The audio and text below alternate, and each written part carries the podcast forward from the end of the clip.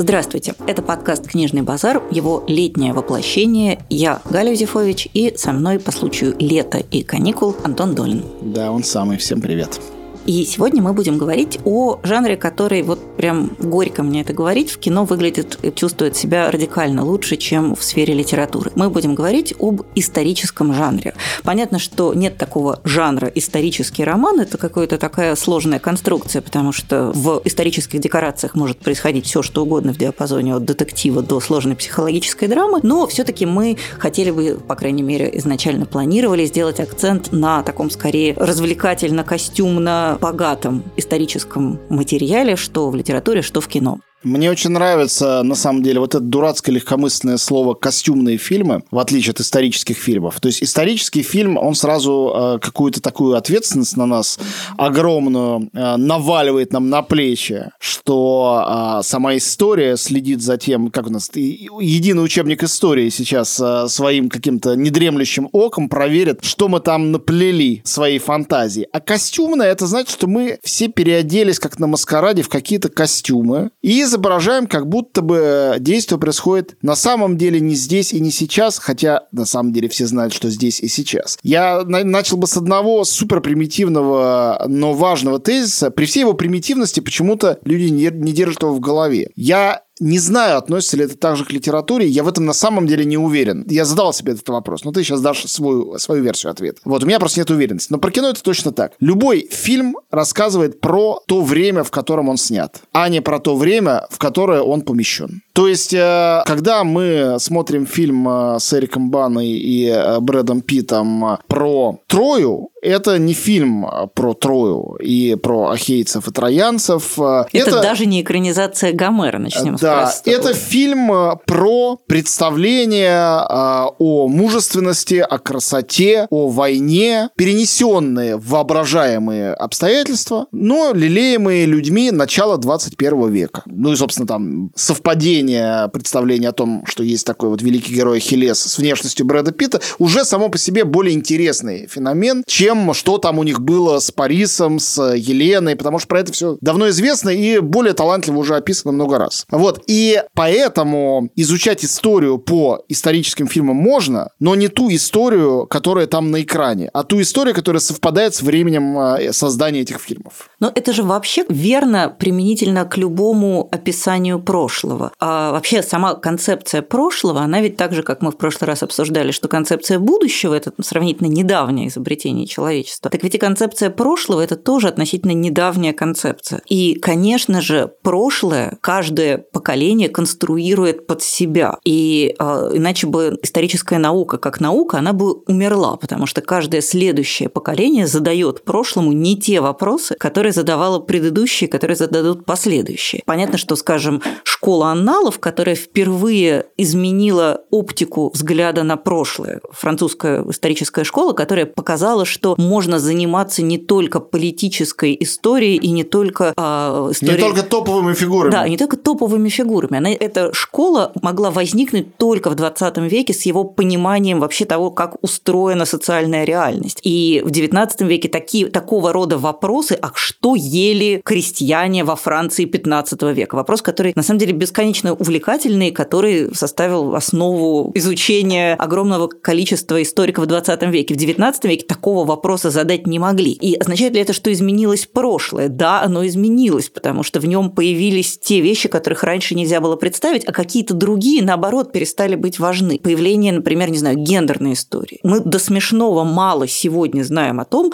как была устроена жизнь женщины в Древнем Риме. Почему? Потому что никому до э, нынешнего поколения исследовательниц это не было интересно. Только сейчас появляется вот эта феминистская оптика, направленная в прошлое. И внезапно оказывается, что там копать не перекопать. Материала предостаточно. Просто никому не было интересно туда смотреть. На самом деле это потрясающая головокружительная идея, которая лежит на поверхности. Не нужно э, заниматься каким-то первооткрывательством, чтобы ее понять. Мы давным-давно пришли еще, ну не знаю, в античности еще пришли к мысли о том, что любое художественное произведение в глазах глазах его зрителя, читателя, слушателя, там, в ушах слушателя, а в сознании воспринимающего субъекта оно искажается и меняется. И есть э, столько Дон Кихотов и Гамлетов, сколько читателей Дон Кихотов и Гамлетов. Особенно, когда этот читатель является еще интерпретатором, критиком, э, режиссером, делающим экранизацию или ставящим театральную постановку. Всегда они видят их по-разному. Их бесконечное количество. Но понятно, почему это так, применительно к вымышленным персонажам. Но ведь по отношению к реально жившим людям абсолютно то же самое. И вот это совершенно головокружительный момент. Кажется, что факты — это реальность. И что вот Иван Грозный обладал какими-то чертами, и это был он. Его биография, его черты лица. Но потом выясняется, что нет. И это зависит даже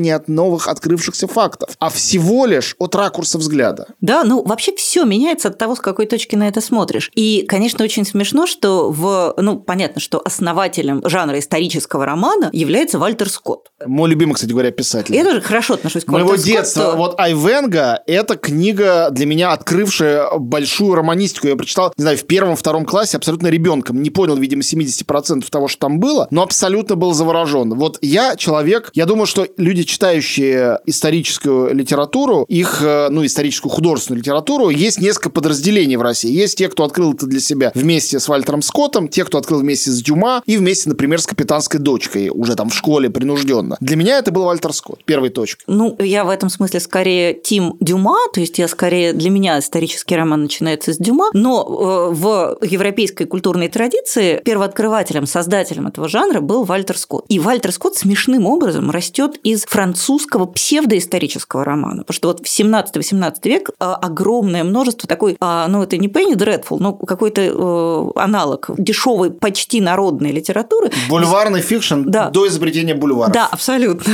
Э, В 17-18 веке они все писали псевдоисторические романы, в которых действие происходило в каком-то абсолютно условном прошлом, и там происходил всяческий трэш и движуха. И мне кажется, это напрямую восходит к моим любимейшим рыцарским романам. Конечно. а, где всегда было прошлое, ведь король Артур или Шарлемань для их авторов это такое же далекое прошлое, как для нас фактически. Ну, в Это- общем, да.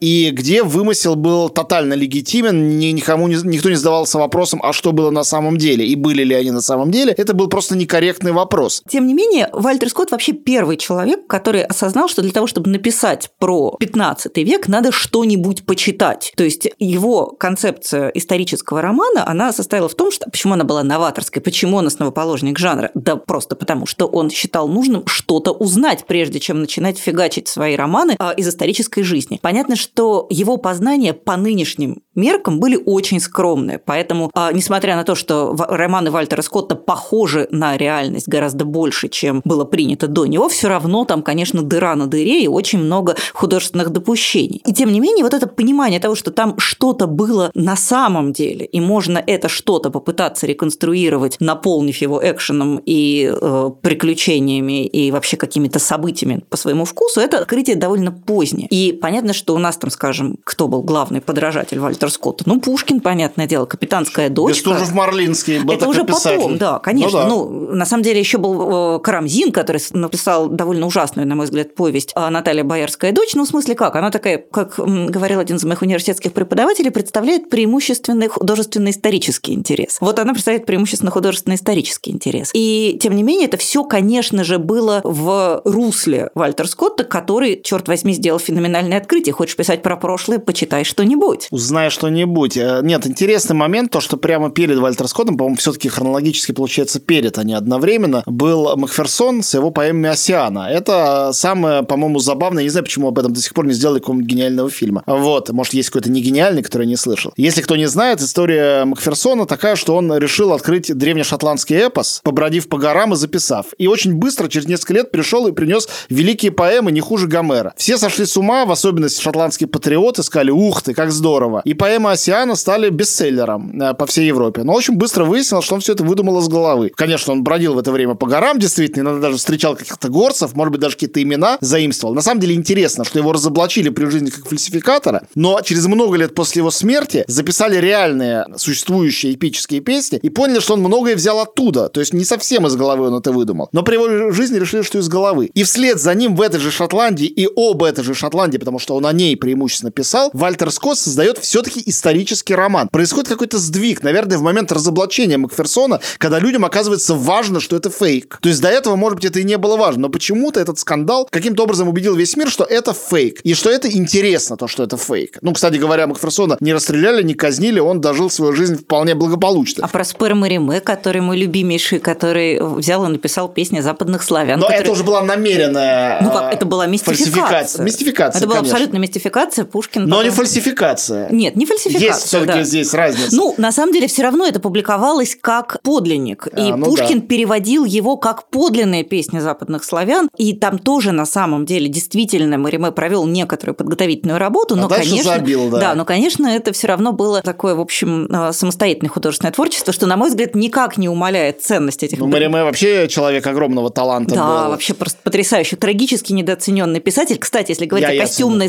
костюмно-историческом жанре, мне кажется, что хроника царствования времен Карла IX Одна из лучших исторических это один книг из лучших, за все да, времена. и Полностью абсолютно, согласен. то есть, на мой взгляд, вот э, Дюма с его циклом Королева Марго 45 и что там третье было. Ну, графин де И Монсоро, графиня де. Монсоро, да, вот, вот этот цикл, который относится хронологически практически к тому же времени, нервно курит в углу. Согласен. Марима несравненно лучше. А про Вальтера Скотта, просто чтобы закончить разговор о нем, ну, кстати говоря, он и один из самых экранизируемых, в особенности Айвенга, очень много раз переносился на экран в разных формах и в разных странах, включая СССР. Главный фильм моего детства «Баллада о доблестном рыцаре Айвенга» с песнями Высоцкого. Ну да, и один из главных моего тоже. Ну, разумеется, своего Ну, а одного что, поколения. да. Вот, а я хотел сказать, что одна из самых меня завораживавших вещей в романе Айвенга – это потрясающие эпиграфы из поэта Поупа, еще откуда-то. Совсем недавно я узнал, что то ли их все, то ли их большую часть Вальтер Скотт выдумал из головы. То есть вот э, исторические события он реально изучал, а эпиграфы для красоты он придумывал и кому-то еще приписывал. Как это ужасно мило. Это так прекрасно, согласись. Вот невозможно Да. его за это критиковать, сразу думаешь, Вообще. какой молодец. Да. Ну вот в литературе, тем не менее, дальше, дальнейшее развитие исторического жанра, оно пошло как-то, что-то пошло не так, как принято сейчас выражаться. Потому что все исторические романы, написанные позднее, поделились на две большие категории, иногда взаимоперенакладывающиеся. Историческая литература, по большей части, это развлекательная литература. То есть это, как правило, книги, написанные в исторических декорациях, но с очевидным намерением а, развлекать и веселить публику. То есть это такое прямое наследование Вальтера Скотта, который был не просто основателем жанра, но еще и самым кассовым, самым продаваемым, самым да, абсолютным миллионером среди писателей. Ну, то есть как-то миллионером он в результате не был, но он был невероятно успешен и продаваем. А с другой стороны, это романы политические высказывания. Ну, не знаю, там самый яркий пример это, конечно, там, не знаю, какой-нибудь Петр I Алексея Толстого, который имел свои Ну, прям пропагандистское, я бы сказал, абсолютно, высказывание. а абсолютно пропагандистское высказывание, когда прошлое становится такой анаграммой настоящего и некоторым политическим месседжем. Но здесь нельзя не сказать немедленно про два главных исторических фильма, которые являются и пропагандистскими, и антипропагандистскими, и с Петром Первым э, Толстого встраиваются в ненамеренную трилогию. Это, конечно, Александр Невский Иван О, да. Грозный Эйзенштейн. Конечно. А, потому что Эйзенштейн, а, ну, о нем можно говорить, конечно, часы, но вот если очень коротко, схематично сказать о его траектории, он же автор трагически небольшого количества фильмов, а, умерший довольно молодым, что в начале своей карьеры он пытался ухватить за хвост современность и сказать о ней. И его «Стачка» — это просто фильм, а, ну, он, конечно, рассказывает о царской России в уже советской России, но совсем-совсем близко. «Броненосец Потемкин» — это уже исторический фильм, а а, «Октябрь» — это фильм, рассказывающий о событиях десятилетней давности, к десятилетию революции сделаны, который потерял свое право как бы на эту форму историчности в момент выхода. Потому что, например, то, как там был показано, его играл некий рабочий Ленин, уже тогда не понравилось Крупской, а Ленина уже не было в живых. И весь замысел показа современности споткнулся о то, что это не современность, а история, а история требует идеологического осмысления. Следующий фильм, получившийся, это был фильм э, «Старое и новое», как известно, про коллективизацию, который делался практически под персональным, э, под персональной редактурой Сталина. И было изменено его название и прочее. И после этого уже только исторические фильмы Александр Невский и две части Ивана Грозного. Александр Невский был сделан как э, фильм для национального подъема и о национальном подъеме. Дальше случился пакт Молотова-Риббентропа, и фильм исчез. Дальше началась война, он опять появился для того, чтобы бороться с фашистами. Вот это живое существование фильма вроде бы каком-то новгородском прошлом, оно потрясающее. Ну, конечно, трансформация Ивана Грозного в этом смысле самая интересная, потому что Сталин придумал, он был продюсером Ивана Грозного, этот проект как проект оправдания себя и своих репрессий, и проведения прямой линии от Ивана Грозного к себе. Надо было его обелить, показать его, во-первых, как говорят про Сталина сталинисты сегодня, главное, что он победил в войне. Вот и в первой части Ивана Грозного. Иван Грозный побеждает в войне. Он побеждает каких-то плохих татар, берет Казань. Э, да, бояре всякие, жены нехорошие и прочее, но они все реально заговорщики. И Эйзенштейн, он, в общем-то, по заказу э, Сталина кромсает историю, уби- убирает огромное количество компрометирующих фактов. Но когда он делает второй том, он не может удержаться, при том, что это отредактированная история, от того, чтобы превратить ее в историю о паранойе и о личном кризисе человека у власти. И вторая часть Ивана Грозного уже запрещена, и это приводит к гонениям на Эйзенштейна, в конечном счете к его смерти и к тому, что третья часть так и не была сделана. То есть, с одной стороны, история была в политических целях отредактирована.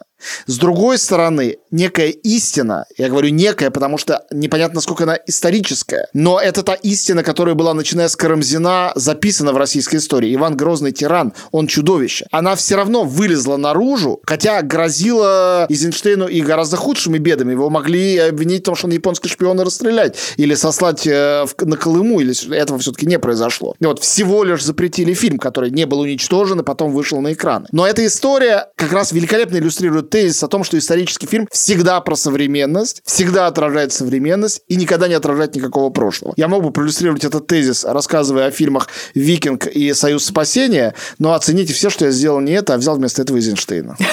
Спасибо, ценим вашу деликатность, Антон. Но на самом деле, мне кажется, что вообще вот это ты начал говорить о том, что а, Эйзенштейн пытался ухватить за хвост современность. И ведь на самом деле практически любой роман, кроме фантастики или, как мы в прошлый раз говорили, антиутопии, он в некотором смысле исторический, потому что любой реалистический роман – это роман, развернутый назад. И вот, например, я помню, что для меня в мои там, 14 лет было интересным открытием, что «Война и мир» – это исторический роман, потому что мне казалось, что разница ну, когда смотришь из дня сегодняшнего, особенно когда тебе 14 лет... 19 век, 19 век, век, да, конечно. конечно. Ну, что там, 860 какой-то или, э, или просто 800 какой-то, да. Ну, что там эти 50 лет, кто вам считает? А ведь действительно вот это расстояние, оно сегодня сжимается. Точно так же, как а, я помню, что для меня понимание того, что от Айвенга до Вальтера Скотта пролегает дистанция гораздо больше, чем от Вальтера Скотта до нас, это для меня было тоже некоторым образом открытие. То есть вот это Для вот... меня самое поразительным, конечно, было открытие о дистанции героев шекспировских исторических э, хроник угу. от самого Шекспира. Потому что когда я их читал когда-то в детстве, я был уверен, что они тогда же, когда Шекспир да, да, примерно да. и жили. Конечно. Все эти короли. Да. А там 300 лет, 400 лет разницы, ничего себе. Как Шекспир от нас. Да, абсолютно. То есть это вот то, что прошлое по мере удаления от нас, оно сжимается и кажется, что все близко, это примерно как человеку из э, средней полосы России про Сибирь. Я помню, как я однажды летела в Красноярск, и мне пытались передать посылку для человека, живущего в Хабаровске, на том основании, что это же близко. Понятно, что от Хабаровска до, Новос... до, до э, Красноярска расстояние такое же, как от Красноярска до Москвы, если не больше. Вот это ощущение, оно тоже довольно странное. И, конечно, «Капитанская дочка» – это исторический роман, и это было важно, и вот эта дистанция была важна. И э, сегодня это такие вещи, которые действительно считываются не всегда, и не всегда мы понимаем причину. То есть, например, почему Гюго пишет про 93-й год, как мы с тобой выяснили для нас обоих любимый роман. И у Гюго вообще один из жизнью любимых. Конечно, для Гюго это политический месседж. Ну, даже отверженный исторический роман. Даже Хотя, казалось конечно, бы, да. Вот там тоже ближе все, чем у да. Толстого с 12 годом. И все равно это и роман все равно о исторический, конечно. И всегда роман о прошлом, и фильм, я думаю, о прошлом в том же, в том же смысле, это всегда некоторая реакция на происходящее здесь и сейчас. И в этом смысле, почему я говорю, что э, в литературе что-то пошло не совсем так, потому что у нас прошлое стало либо в самом деле картинкой, иллюстрирующей настоящее, и тогда это политический текст, э, пропагандистский текст, текст с фигой в кармане, текст с некоторым месседжем, либо это прям совсем бесхитростный экшен, а развлекалово и бульварный жанр. И в этом смысле, например, скажем, а, романы, ранние романы Бориса Акунина о Фандорине, это было абсолютное вот развитие вот этого вот развлекательной линии. Они, конечно же, были и политическими тоже. Когда романы Акунина только начали выходить, они были абсолютно политическими. Мы Но сегодня коронация, про... может быть, самый его политический все, роман. Его все романы Статский были абсолютно... советник, безусловно. Они все были абсолютно политические, потому что это был ответ на слабое государство в России середины 90-х годов, потому что в качестве антитезы, в качестве образца Акунин предложил сильное российское государство времен Александра Третьего. Понятно, что оно не было в, так, в чистом виде сильным, как хотелось бы Акунин, но это было некоторым образом, с одной стороны, политическое высказывание, с другой стороны, это было,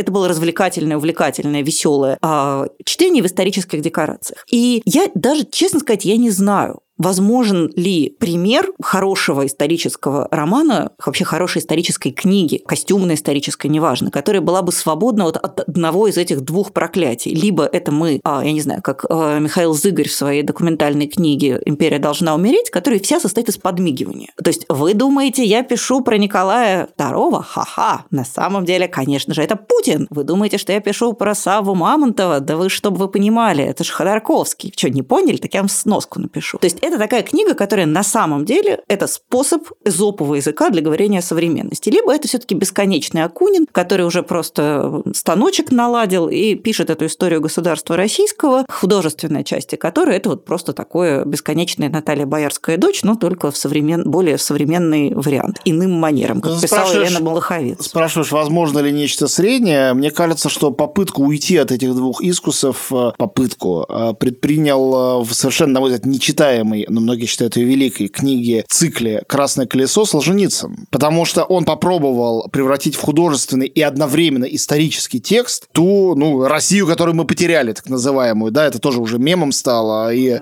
невозможно к этому не иронично относиться, но он не иронично относился. Конечно. И попробовал вот как муху из янтаря э, вытащить и сделать ей искусственное дыхание, чтобы задышала. И у него, видимо, возможно, была иллюзия, что муха дышит. Э, хотя... Ну, я знаю людей, которые считают этот цикл ну, да, да, великим, я, я тоже, я... поэтому я тебе и говорю, да. что здесь субъективное читательское вот впечатление. Тут я как, как, Тати... как матушка Татьяна, которая любила Ричардсона не потому, чтобы прочла. То есть любить я готова, а читать, пожалуй, все же нет. Как это ужасно звучит. Да, кстати, Евгений Онегин – это не историческое произведение, одна из немногих да, вещей. абсолютно одна из, современная. Да, одна из немногих попыток а, абсолютно описать, осмыслить, засахарить, выкристаллизовать вот эту вот реальность, данную Пушкина в ощущениях, которая сегодня мы же все равно... То есть для а, сегодняшнего читателя что Дюма – исторический роман, который реально писал о прошлом, что, что Евгений Онегин – это исторический роман, потому что это тоже про прошлое. Да, И это, правда. конечно, удивительное смешение, которое происходит буквально на глазах. Ты знаешь, а русская литература, она умела э, в 19 веке, так называемая классическая русская литература, говорить о современном. Очень много кто. Вот это странно, но факт. Э, и Евгений Онегин действительно был одним из первых таких текстов, но ведь герой нашего времени, может быть, даже благодаря своей смешанной хронологии, которая абсолютно запутывает читателя, тоже был таким текстом. И прочитывался как текст э, про здесь и сейчас. И, безусловно, таким текстом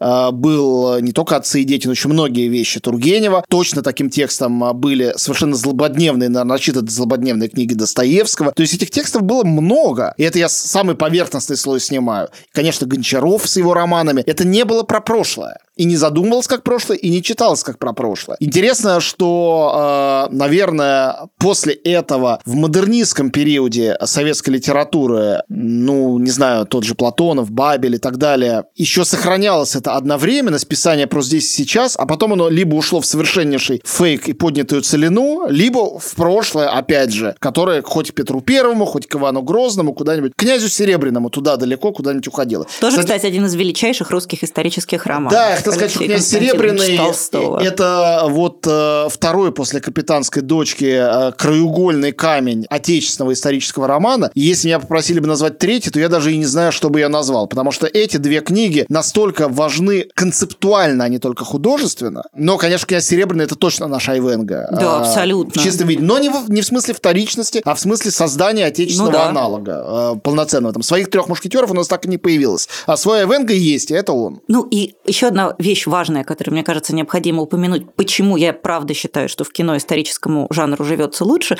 это, конечно, визуальная составляющая, которая в книге всегда выглядит блекло, по крайней мере, гораздо более блекло. Мне кажется, что э, слово «костюмный», костюмный исторический, с которого мы, собственно, начали, оно всегда отсылает именно к визуальной стороне. Сколько бы Дюма не описывал наряды своих героинь, я их не помню. Единственное, я помню принцесса Генриетта в э, Виконте Доброжелоне, она очень любила зеленый цвет. Вот все, что я могу вспомнить про визуальный я ряд. даже этого не помню. Вот, видишь? Ну, мальчики, они вообще на это внимание не обращают. А я в тот момент обращала, но э, это совершенно стерлось из памяти. В то же время костюмы героев каких-то исторических э, фильмов, я их помню навсегда. Ну, конечно, киношные эти голубые плащи мушкетеров. Конечно, Тут да. мы их не, не из книги Дюма мы их помним. Абсолютно, да. И э, испанские воротники Жорновы или там, не знаю, э, вот этот воротник э, Анны Австрийской, который мы тоже помним благодаря Алисе Фрейндлих, а вовсе не благодаря Дюма, они действительно что-то меняют в восприятии. То есть мне кажется, что э, возможность показать живых коней и э, возможность показать как-то величие размах битвы в фильме Бондарчука, прости господи, «Война и мир», на мой взгляд, это действительно что-то добавляет к историческому жанру такое, чего в виде буквы, в виде слова живет гораздо хуже. Ну, я сейчас, наверное, скажу самую э, еретическую вещь за всю историю, ну, как минимум, наших подкастов, но я искренне считаю, что Бондарчуку Бородинская битва лучше удалась, чем Толстому. Я правда так считаю. А, понятно, я не буду сравнивать этот фильм, хоть у него есть свои достоинства, с величайшим романом, написанным на русском языке, там, одним из величайших. Но конкретно эта часть, которая дико важна содержательно для э, Толстого, как и его Платон Каратаев, не очень, она у него получилась риторической. Ну да. А, вот. Какие-то есть моменты, бородинские, не бородинские моменты, вроде там ранения князя Андрея, которые Толстому удались гениально. Но вот эта панорама, как бородинская панорама, у которой я в школе рядом учился, ходили смотреть, вот эта панорамность, она чисто визуальна. Она только визуально может быть передана. И э, Бондарчук, у которого очень много не получилось с кастингом, очень были какие-то драматургические, небезупречные моменты и перескоки, потому что весь роман не впихнешь даже в гигантский фильм, а он гигантский. Но его «Бородинская битва» — это такое величие, это действительно настоящее зрелище, которое даже сегодня абсолютно не потеряла в своем величии, хотя столько лет прошло, и кинематограф такому количеству всего научился с тех пор. Кстати, э, гигантомания вообще очень интересная сторона исторического кино. Я вспоминаю об одном из самых длинных, больших и важных фильмов в истории мирового кино и самых неувиденных при этом. Это «Наполеон Абеля Ганса», потому что он гигантский, там, пятичасовой, типа, абсолютно авангардный, потрясающий фильм, который существует в нескольких версиях, где наполеонизм был передан визуально, и в длине фильма был передан тоже. В книжке, да, даже если в ней там 700 страниц или несколько раз по 700 страниц. Ну, это книжка, отложили, перечитали. А фильм ты должен отсидеть в кинотеатре, все это посмотреть. Тут это ты должен этот наполеонизм испить полной чашей. Впитать буквально. Обя... Как, как в рассказе Кавки в исправительной колонии. Именно так, да. Вытатуировать на своей коже. Да. Именно так. И, конечно, ты совершенно права. А, визуальность а, исторических кинофильмов может компенсировать ту ходульность, которая может быть или неточность историческую, или ходульность сюжетную. Красота, которую невозможно передать на письме, на бумаге, только иллюстрации могут в этом помочь, и то не всегда. Эта красота визуальности, она скрадывает и съедает очень многие вещи. Более того, она дает иллюзию аутентичности. Это всегда иллюзия, но эту иллюзию надо уметь создать э, у читателя. И придирчивый читатель, читая в 19 веке э, историю жизни героев 17 века, вполне может сказать, что так бы они не сказали, туда бы они не пошли. В кино мы тоже этого не знаем, там тоже сплошное это иллюзия. Но глаз обмануть проще, э, чем, чем мозг, собственно говоря. И когда ты видишь красивое, ты этому веришь. Мой самый любимый в этом смысле пример, это, конечно, восточные исторические фильмы. Ты смотришь э, фильмы Курасавы или фильмы Джана и Моу, какой-нибудь герой, и даже этому, в общем, веришь. Потом они начинают летать над водой со своими мечами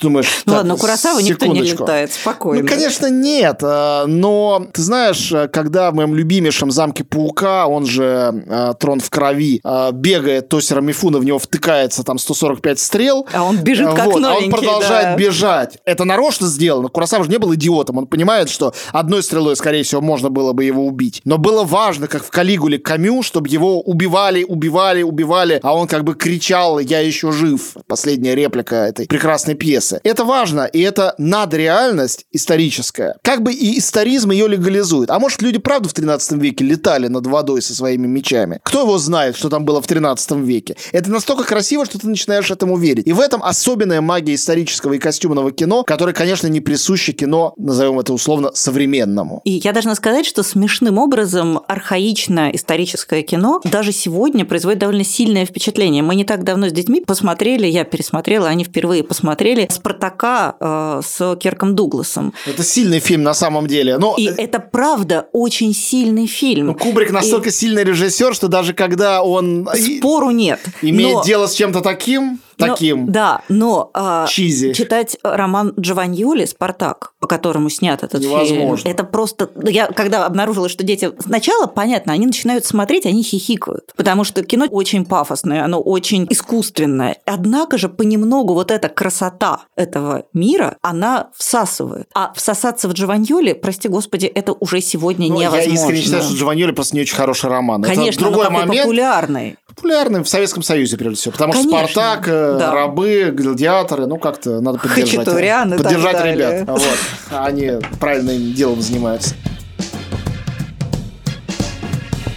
Ну хорошо, ну что, перейдем к рекомендациям. Да, давай. да. давай хоть ты начинай первый сегодня. Пожалуйста. Да. Посоветуйте а, нам что-нибудь. Я начну с самого великого костюмного фильма в истории. Вот такой у меня есть прям заявка. Ничего так. И это потому, что это не исторический фильм, а именно костюмный. И потому что в нем есть вот это вот гениально придуманный э, зазор. Роман, по которому это поставлено, писался не про прошлое, практически про современность. И так тогда воспринимался. Герой не является, как часто это бывает в исторических романах, ну, герой может быть вы вымышленным или полувымышленным. Но вокруг него реальные короли, настоящие политики. Вот Айвенго придуманный, а Ричард Львиное Сердце вроде как настоящий, да и Робин Гуд, говорят, тоже был. Вот. Тут все придумано, и это полностью соответствует, конечно, концепции школы аналов, то есть рассказа о среднем маленьком человеке, но как бы в экзотическую эпоху. И ты, конечно, совершенно не удивишься, узнав, э, что это фильм того же человека, который снял фильм «Спартак». Это фильм Барри Линдон. Барри Линдон, как многие считают, просто величайшая картина Стэнли Кубрика. Сам он ценил ее чрезвычайно высоко. И в отличие от «Спартака», который был продюсерским проектом Кирка Дугласа, и, конечно, все было там Кубрику навязано, он, конечно, как мог сломал об колено чужую волю, но где могли, сломали его. Барри Линдон — это экранизация романа э, Уильяма Теккери «Карьера Барри Линдона». Это история среднего авантюриста, который в какой-то момент ему судьба улыбается, в какой-то момент его судьба бьет. И как в любой жизни, проходя через удачи и неудачи, он заканчивает э, старостью, безвестностью и смертью. Потому что люди из прошлого, ведь это еще, мне кажется, это гениально передано Кубриком в этом фильме, это люди, которые все уже умерли. Это тоже важный момент. Потому что когда они оживают на страницах книг, на э, экране фильмов, они для нас снова живы. Но здесь это история человека, который прожил свою жизнь и умер. И это была банальная жизнь, хотя он об этом не задумывался и не считал ее банальной. В фильме огромное количество тончайших деталей, связанных, ну не знаю, с дуэлями, например, этим ритуалом. В фильме тончайшая ирония, связанная с закадровым голосом и дистанцией между ним и тем, что происходит на экране. В фильме намеренно Кубрик, за что его ужасно били в свое время, снял малоизвестных артистов. Этот Райан О'Нил, сыгравший главную роль, ничем, кроме роли Барри Линдона, не известен. В фильме утонченнейшее отношение к воссозданию реальности. Например, это был первый фильм, в котором не использовалось искусственное освещение. Известно, что Кубрик ждал иногда несколько дней чтобы вышло солнце правильным образом за правильного холма, и он снял правильный кадр. Все павильонные сцены снимались только при свечах. С тех пор это стало почти общим местом. Многие стали, стали так делать. Кубрик сделал это первый, его, конечно, считали сумасшедшим, потому что так не делается. Поставь нормальное освещение, чтобы все видели красивые костюмы. Нахрена шить красивые костюмы, если их красота не видна? Там все очень красивое, но нет ни одной красивости в этом фильме. Потому что это люди, которые живут, все герои этого фильма, не осознавая того, что они живут в истории. Это осознаем только мы. И через эту дистанцию между нами и ими фильме, благодаря этой дистанции, благодаря дистанцированности этого иронического рассказчика, парадоксальным образом происходит сближение. Мы вдруг видим зеркало, мы видим отражение в этом баре Линдоне и видим себя такими же банальными жителями своей эпохи, которым кажется, что они уютно сидят в зрительном зале, пока с ним происходят всякие злоключения. Потом мы из него выйдем и станем такими же Барри Линдонами. И вот эта история Эвримена, которая, в общем-то, восходит к традициям средневековых каких-то мистерий и кукольных спектаклей, а здесь воссоздана как абсолютно реалистичная стилистически во всех деталях дотошный кинороман, дающий страннейшее э, чувство и близости, и э, отдаления современному зрителю. И мне кажется, вот этот двойной эффект сближения и отдаления, это и есть то лучшее и величайшее, чего может добиться автор исторического фильма. С одной стороны, мы сопереживаем, с другой стороны, мы понимаем, что это совсем не про нас, а с третьей знаем, что все равно мы точно такие же. В отличие от тех выдающихся великих героев и рыцарей, которых мы обычно видим в исторических фильмах, потому что зачем снимать исторический фильм, если там нет Спартака или Цезаря, или какого-нибудь там Октавиана Августа? Ну зачем? Нам не интересны простые просто люди, нам нужны великие люди. Это фильм про невеликих людей, они все там невеликие. Так что Барри Линдон, 75 год, не устарел ни на одну секунду. Великий фильм Стэнли Кубрика, один из лучших, а многие считают, что просто лучший в его карьере, хотя гораздо менее известный, чем «Космическая Одиссея», «Заводной апельсин» или то, тот же самый «Спартак». Я начну с довольно очевидной рекомендации. Я хочу посоветовать э, роман главного и, на мой взгляд, единственного нашего сегодняшнего писателя, работающего в том числе в историческом жанре, делающего этого, это блестяще. Я хочу порекомендовать диалогию Алексея Иванова «Табол». А вообще Алексей Иванов, э, его когда-то мой коллега Лев Данилкин назвал золотовалютными резервами русской литературы, и, в общем, это на самом деле, ну, так оно и есть. А Алексей Иванов существует в двух ипостасях, исторической и условно-современной, современный, и в обеих бесподобно прекрасен, но в исторической своей ипостаси он еще и уникален. У нас другого такого нет. У него его исторические, самые известные исторические вещи – это, конечно, «Сердце Пармы», совершенно великий, на мой взгляд, роман, вот не побоюсь этого слова, а, блестящее, увлекательное «Золото бунта». Мы с Настей Завозовой этому роману посвятили целый выпуск подкаста. Но я хочу порекомендовать его самый свежий исторический текст – это двухтомник «Табул», который, понятно, что как только он вышел, его тут же обозвали российской русской «Игрой престолов», ну, что, в общем, отчасти справедливо только в одном отношении, потому что там очень много сюжетных линий, очень много героев, которые все между собой находятся в каком-то причудливом взаимодействии, то есть это такая огромная сеть и паутина. Алексей Иванов, помимо того, что он умеет выстраивать, рассказывать захватывающие истории и увязывать эти истории в плотный, сложный узел, он еще на самом деле фанат краевед, он действительно написал, как мне кажется, совершенно великую тоже гениальную книгу а, «Виллы» о Пугачевском бунте, наложенном на географию этих мест. Вот. То есть он, кроме того, что умеет рассказывать классные истории, он по-настоящему глубоко, вдумчиво, нетривиально знает то, о чем пишет. Действие Табола разворачивается в Петровское время. Собственно говоря, оно посвящено освоению, обживанию Сибири в этот период. И на это накладываются бесконечные какие-то а, экономические интриги, придворные интриги, взаимоотношения с Китаем, взаимоотношения новых русских поселенцев, фактически колонистов, а, с автохтонным населением Сибири. А, словом, это очень сложная, причудливая палитра, в которой находится место, например, даже военнопленным шведам, которых туда выслали, и они там живут, обживаются в Сибири. И тоже становятся важными участниками какой-то местной сибирской жизни, которая пока еще отдельно от общероссийской, но постепенно в нее вливается, втекает. И это потрясающе потрясающее знание э, ландшафта, то есть, когда Иванов пишет о, не знаю, о строительстве Тобольского Кремля, он пишет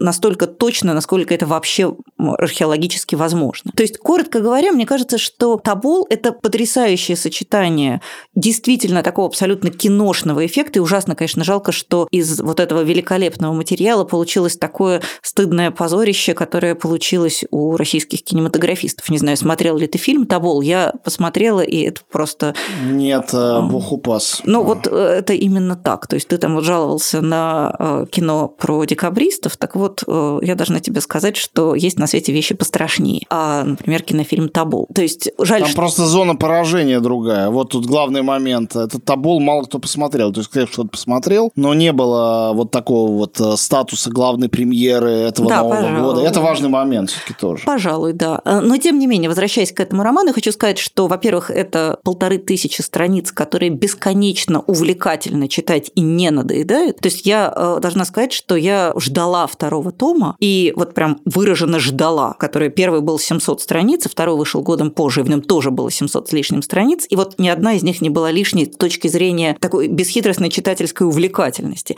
А кроме того, это действительно какая-то очень глубокая, умная, интересная реконструкция времени, написанная человеком, который знает об этом времени в пятеро больше, чем говорит. То есть, э, мне кажется, что вообще лучший русский новый э, исторический роман, который я хочу порекомендовать всем, а заодно уже, что называется, читерским приемом и предыдущий исторический текст Алексея Иванова, он в этой своей постаси, он абсолютно прекрасен и уникален. Так что Табол, Алексей Иванов, два тома. Кому кто не читал, тому счастье.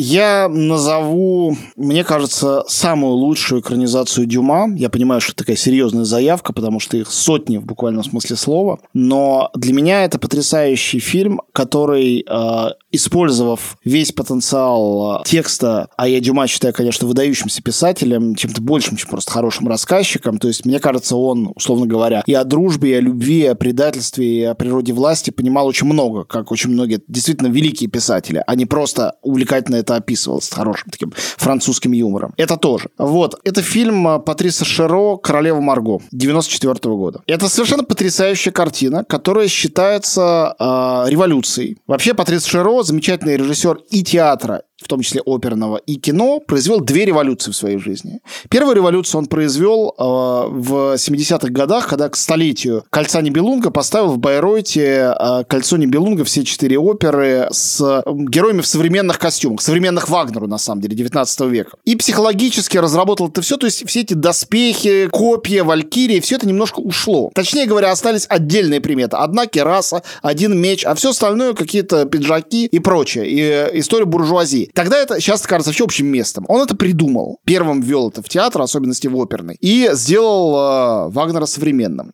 Вторая революция в 94 году, он снял «Королеву Марго», которая наполнена кровью, потом, спермой э, и духом конечно же, воображаемого 16 века. Понятно, что э, это не делает фильм более реалистичным, чем какие-то, не знаю, более церемонные, условные и чистенькие экранизации. И то, и другое фантазия на тему. Но эта фантазия оказалась настолько ближе зрителя, что они почувствовали это не как историю дворцовых интриг, а как историю любви, историю предательства, историю смерти. То есть того, что на самом деле было заложено в прозу Дюма. Что ушло у Широ? У него ушла вот эта вот обстоятельность и ирония Дюма Дюма. Его фильм стал телесным и невероятно живым. Почти что все актеры, а там набор выдающихся актеров, сыграли там лучшие или одни из лучших своих ролей. Сама королева Марго, Маргарита Наварская, это Изабеля Джани. Там есть эротические сцены очень откровенные, каких как бы не видали. Настоящей звездой подлинной кинематографа Даниэль Атой стал после этого фильма. Он играет Генриха Наварского. Жан-Юхан Глад, немножко подзабытый сейчас актер, замечательнейший.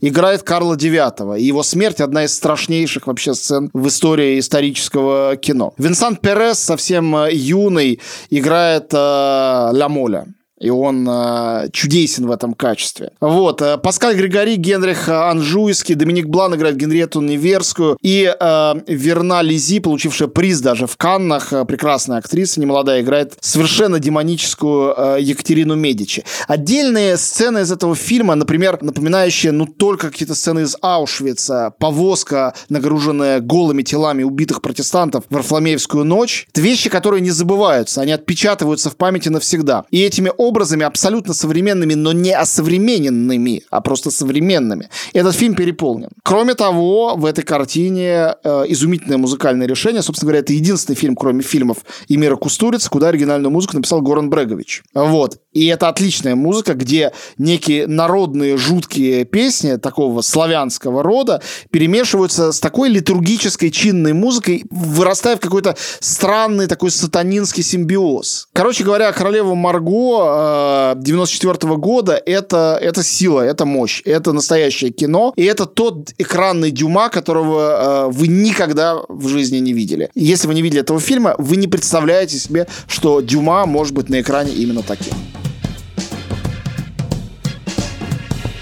Ну, раз речь зашла о Дюма, то я тоже хочу порекомендовать роман, что называется «Из шлейфа Дюма». А, это роман совершенно современный, роман американской писательницы Вонды Макентайр, который называется «Луна и солнце». Вообще, Вонда Макентайр, она а, известна, в частности, тем, что она писала сценарии для сериала про э, «Войны клонов», около э, звездно-войного сериала. Она вообще известна как писательница-фантаст. И, в принципе, в этом романе тоже есть маленький элемент фантастики. Но очень маленький, маленький, и он, конечно же, на самом деле является таким восторженным, влюбленным оммажем э, романом Дюма. Э, действие происходит при дворе короля Людовика XIV, и в целом весь антураж заимствован из э, Виконта де Брожелона, из вот этого огромного трехтомника, который завершает трилогию о мушкетерах. И главная героиня, молодая девушка, она приехала из колонии, она, в общем, беспреданница, но ее взяла под крыло герцогиня Орлеанская, и она живет при ней на правах правах такой компаньонки, воспитанницы, подруги ее дочери. И жизнь героини меняется в тот момент, когда ее старший брат приплывает откуда-то из э, Саргасового моря и привозит бесценную добычу. Он привозит живую русалку. И в этом, собственно говоря, состоит единственное фантастическое допущение, что в мире существуют русалки. Понятно, что при дворе короля немедленно возникает плодотворнейшая дискуссия, является ли русалка человеком или животным, можно ли ее есть, вообще как с ней надо обращаться, а у героини с ней налаживается контакт. Заодно героиня понимает, зачем, собственно говоря, эту русалку ловили, с какой целью ее привезли в Версаль. Все это окружено бесконечным множеством сложнейших интриг. Вот все, как мы любим у Дюма. То есть бесконечно сложные отношения между героями, попытки что-то выгадать по мелочи или крупно, случайные романы, э, влюбленности, кокетство, жеманство, обман и все прочее. Вот все это процветает на страницах романа. Честно сказать, вот вся интрига с русалкой, она довольно ходульная. Она, очевидно, была внутрь засунута для того, чтобы придать роману некоторое актуального звучания. Но весь вот этот любовно выстроенный, абсолютно близкий Дюма э, романный мир, он невероятно притягателен. То есть э, мне кажется, что если вам хотелось бы еще разок вернуться в придуманный Дюма мир и пережить в нем какие-то новые приключения и события, то я очень рекомендую этот роман. Он, правда, написан с огромной любовью, пониманием эпохи, с уважением и восхищением к Дюма. При этом он вполне себе актуальный, и э, в нем абсолютно современная нам главная идея про то, что если существо не похоже на тебя, то это не значит, что, что к нему можно относиться как угодно. И тем не менее, это в первую очередь восхитительный, подробный, нежный исторический роман с великолепно выстроенным антуражем. Вонда Макентайр «Луна и солнце». Я, конечно, поборол в себе искушение порекомендовать, например, Андрея Рублева или что-то настолько же фундаментальное из прошлого, и решил включить все-таки список один фильм, снятый уже в 21 веке, опять про французскую королеву, но абсолютно противоположной картине Широ. Это фильм Софии Копполы «Мария Антуанетта». Ну, София Коппола, во-первых, одна, наверное, из э, лучших современных режиссеров женщин, или режиссерок, как сейчас говорят, э, и она по праву унаследовала э, лавры своего отца, начиная с первого фильма «Девственница-самоубийца», она снимает действительно очень успешное и абсолютно современное кино, поэтому, когда выяснилось, что она собирается сделать Марию Антуанетту, это, конечно, странно прозвучало. Какая Мария Антуанетта? Какой 18 век? Зачем? Почему? И, конечно, мне кажется, что она нашла ужасно интересный баланс. Может быть, даже фильм не до конца сбалансирован. Но а, сам этот поиск заслуживает, конечно, а, ну, похвалы и даже, я бы сказал, восхищения. Эта биография Марии Антуанетты показанная как история компании беззаботных хипстеров каковым является и король в исполнении Джейсона Шварцмана, и сама королева в исполнении Кирстен Данст. Напомню, актриса, которая, конечно, снималась с детского возраста, но первую взрослую роль сыграла у Софии Копполы в «Девственных самоубийцах», там она в главной роли. Это фильм, где как раз вот эта костюмность превращается в отдельный гэг. То есть они все время меряют костюмы и ими меряются друг с другом. Они не замечают, что происходит в стране. И фактически, хотя, по-моему, этой фразы там нету, весь этот фильм – иллюстрация знаменитого анекдота, все-таки апокрифа, о том, что к Марии Антуанетте пришли и сказали, что народу нет хлеба, она сказала, пусть едят пирожные пирожные. Общем, они весь фильм едят пирожные. Причем под э, единственной э, отчетливой, ну там их несколько небольших, например, там в какой-то момент показывают у нее кеды, по-моему, в ее гардеробе, но э, постоянный э, прием анахронистический это музыка. София Коппола решила, что если в исторических фильмах, что чистый факт, постоянно звучит музыка, звучащая как среднестатистическая, закадровая музыка, как среднестатистическая какой-то такой европейский симфонический романтизм, но только адаптированный для Голливуда. Неважно, происходит действие в Древнем Риме, в 12 веке, в 15 веке, неважно. Музыка вот такая вот-вот. Некий такой средний, усредненный шу, Шуман какой-то. То почему тогда, раз этот анахронизм нормально, почему тогда не ввести группу Cure, Siouxsie and the Benches, Apex Twin и Square Pusher, Air, любимый французский дуэт Софии Копполы, э, группа Феникс э, и так далее и тому подобное. Strokes, которые там звучат. То есть это хипстерская музыка и история хипстеров, и она сделана как очень легкомысленная, простая история, но, конечно, на самом деле она супер трагическая, потому что история... Потому что они это... все умерли. Конечно, да? это история о том, как гибнет мир, и они не понимают, что он гибнет. Как говорил когда-то про Лапшина, тоже великий современный исторический фильм Алексея Германа, как говорил сам Алексей Юрьевич, я отбирал актеров, людей, на лицах которых было написано, что они все умрут, но только они этого не знают. И при всем различии метода и всего, Мария Антуанетта – это вот такой вот, вот фильм. А если вы вдруг не смотрели Мари... Марию Антуанетту, но смотрели фильм «Фаворитка» Йоргаса Лантимаса, сравнительно недавний, «Фаворитка», конечно, это абсолютное продолжение той же линии и тех же идей. Это тоже гротеск, но трагический. И а, я решил выбрать фильм а, а, Софии Коппола, потому что он просто менее известен, менее раскручен, а, и его, наверное, меньше народу видело, хотя «Фаворитку» я тоже очень люблю. Но, с другой стороны, если перечислять все, что я люблю в историческом костюмном кино, то мы будем сидеть сидеть тут до утра. Я просто потрясена тем, что ты не порекомендовал фильм твоего любимого Верховина «Плоть и кровь», который в моей персональной иерархии является одним из лучших исторических фильмов всех времен и народов. Обожаю тоже. Но невозможно, я говорю, все невозможно. Ну, в общем, короче, считайте, что мы вам его тоже порекомендовали. Не самый известный фильм Верховина, и в то же время, на мой взгляд, один из лучших. Это его единственный промежуточный фильм. А он Когда снят... он еще не уехал из он Голландии. Снят, он снят но... еще не в Голливуде, а в Европе, но уже на английском языке, хотя еще с голландским актером Рутгером Хауром, хотя уже с неголландской актрисой Дженнифер Джейсон Ли, вот, и рассказывает о европейском средневековье, сводя все его мемы и штампы воедино, над ними глумясь, их одновременно воспевая. Это, конечно, действительно мощнейший фильм. «Плоть и кровь» Пауля Верховина. Но мы же рекомендуем по три фильма, ну что делать? Всего да, три. Ну, это был, это, э, это был со знаком Внеплановый. штрих. Да, это да. был со знаком Окей, штрих. А я хочу порекомендовать совсем свежий, только что вышедший э, русский роман, который, конечно же, можно назвать костюмным, только с некоторой долей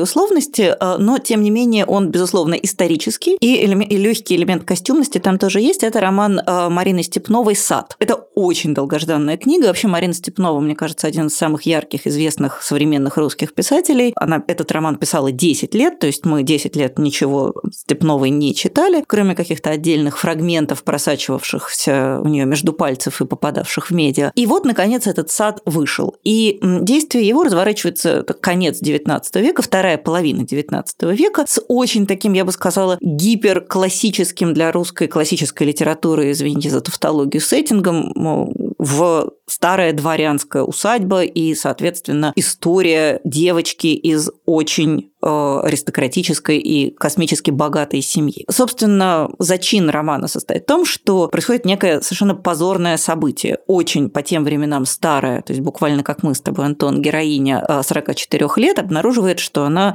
э, княгиня Борятинская, обнаруживает, что она беременна от своего мужа, и это ужасно неприлично, потому что в такое время дамам уже полагается медленно собираться на погост, а она, она тут рожать собралась. И, претерпев должное мучение, она рожает девочку, которая оказывается очень атипичная. Это девочка, которая родилась в свое время, будучи совершенно человеком из другого времени. Она абсолютно свободная, она начисто лишена таких категорий, как женственность. Она больше всего на свете любит лошадей и хочет создать конный заводик, а вовсе не вот это вот все, что ей предписывается а, ее эпохой. Параллельно с этим фоном происходит такое уже плавное смещение вот этого мира, который кажется абсолютно стабильным и кажется, что ему ничего не угрожает, но вот уже звучат взрывы, вот уже убит Александр II, вот уже становится понятно, что раскручивается маятник террора, что, в общем, где-то, что этот мир конечен. То есть это, с одной стороны, очень достоверная картина XIX века, то есть это такой роман, который прям в первый момент тебя ошарашивает, тебе кажется, что это еще кусок классической русской литературы, который вдруг на тебя откуда-то свалился. То есть ты уже думал, что всего Тургенева вроде перечитал, а нет, вот тебе еще немножко. С другой стороны, это очень современный роман, у него масса перекличек, его можно сравнивать много с чем.